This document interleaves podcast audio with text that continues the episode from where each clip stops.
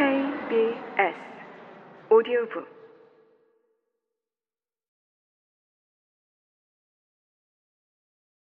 마음의 준비를 조금 하고 문을 연다. 문이 열리며 소리들이 튀어나온다.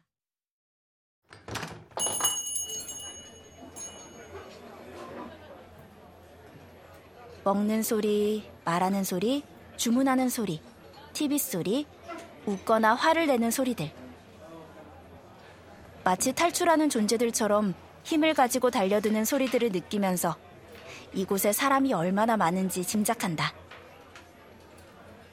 안쪽 후끈한 공기 속에서 마주보고 앉은 신중택과 백기녀가 땀을 흘리며 아구탕을 먹고 있는 것을 발견한다. 나는 신발을 벗고 노란 장판 바닥에 앉아 있는 사람들의 등과 엉덩이를 피해가며 부모를 향해 걷는다. 누군가 다가오므로 아무 생각 없이 사람들은 나를 잠깐씩 바라본다. 그 잠깐의 주목들에 나는 그새 피로해지는 것을 느낀다. 왔어? 맛있게 잘 먹었어? 아구탕도 더 먹어. 백기녀는 나를 옆자리에 앉히며 늘 그렇게 말하고 나는 응 이라고 대답은 하지만 수저를 잡는 일은 없다. 그저 맛있게 먹는 신중택과 백기녀의 얼굴을 들여다보며 가만히 앉아 있다가 두 사람이 일어날 때 같이 일어나 다시 한쪽씩 손을 잡고 집으로 돌아온다. 어릴 적 외식의 풍경은 이런 식이었다. 늘 부모님 두 분이서 사이좋게 뭔가를 먹었고 나는 두 사람을 구경하고 있거나 아니면 나는 나대로 내가 먹고 싶은 것을 혼자 맛있게 먹었다. 머리를 맞대고 수저를 부딪히는 경험은 해본 적이 없었다. 그러던 어느 날에 나는 백기녀의 손을 잡고 어딘가를 걷고 있다가 백기녀에게 떡볶이가 먹고 싶다는 어필을 한다. 어떤 분식집을 지나며 내가 떡볶이라는 글자를 가리켰을 것이다. 백기녀는 군말 없이 분식집 안으로 나를 데려가 심드렁하게 말한다. 얘만 먹을 거예요. 떡볶이 1인분만 주세요. 바로 쑥색 멜라민 접시에 떡볶이가 나오고 나는 순순히 먹는다. 지금 기억하기에도 맛이 좋았다. 거리는 조용했고 햇빛이 아주 밝았다. 등을 켜놓지 않은 분식집의 실내는 밖이 너무 밝아서 한층 더 어두웠다.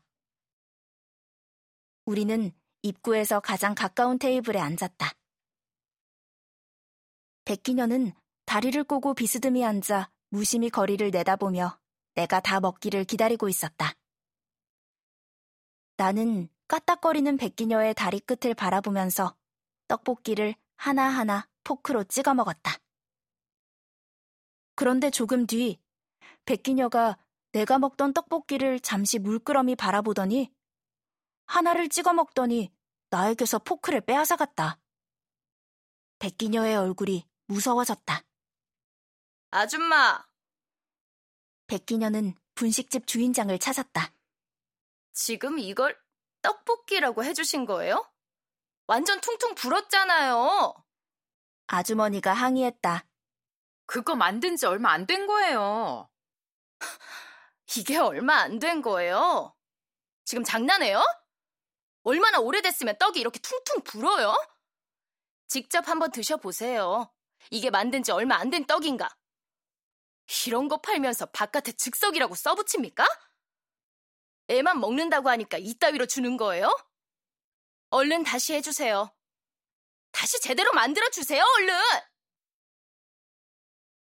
백기녀와 분식집 주인장이 옥신각신하는 모습을 바라보며 나는 백기녀에게 화가 나기 시작했다.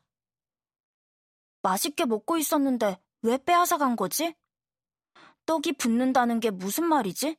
즉석이 무슨 뜻이지? 이미 절반 정도나 먹어버렸는데 다시 해오라고 하다니. 아무리 생각해도 백기녀가 나쁜 사람이다. 분식집 주인장은 투덜거리면서 주방으로 들어갔다. 마음이 아팠다. 백기녀도 씩씩거리며 다시 내 앞에 앉았다. 화가 난 내 마음은 아랑곳하지도 않고 내 이마 위로 흘러내린 머리카락을 손으로 빗질해 넘기며 중얼거렸다. 세상에. 너는 이렇게 퉁퉁 부른 걸 아무 말 안 하고 먹고 있었니? 바보같이. 조금 뒤에 다시 떡볶이가 한 접시 나왔다. 너 아까 많이 먹어서 이거 다 못 먹지? 엄마랑 같이 먹자. 백기녀는 그렇게 말하고 의자를 당겨 앉아 포크를 들었다. 나도 다시 떡볶이를 포크로 찍어 먹었다. 그날 나는 맛있는 떡볶이가 있었는데 그게 사라지더니 더 맛있어져서 나오는 신기한 체험을 했다.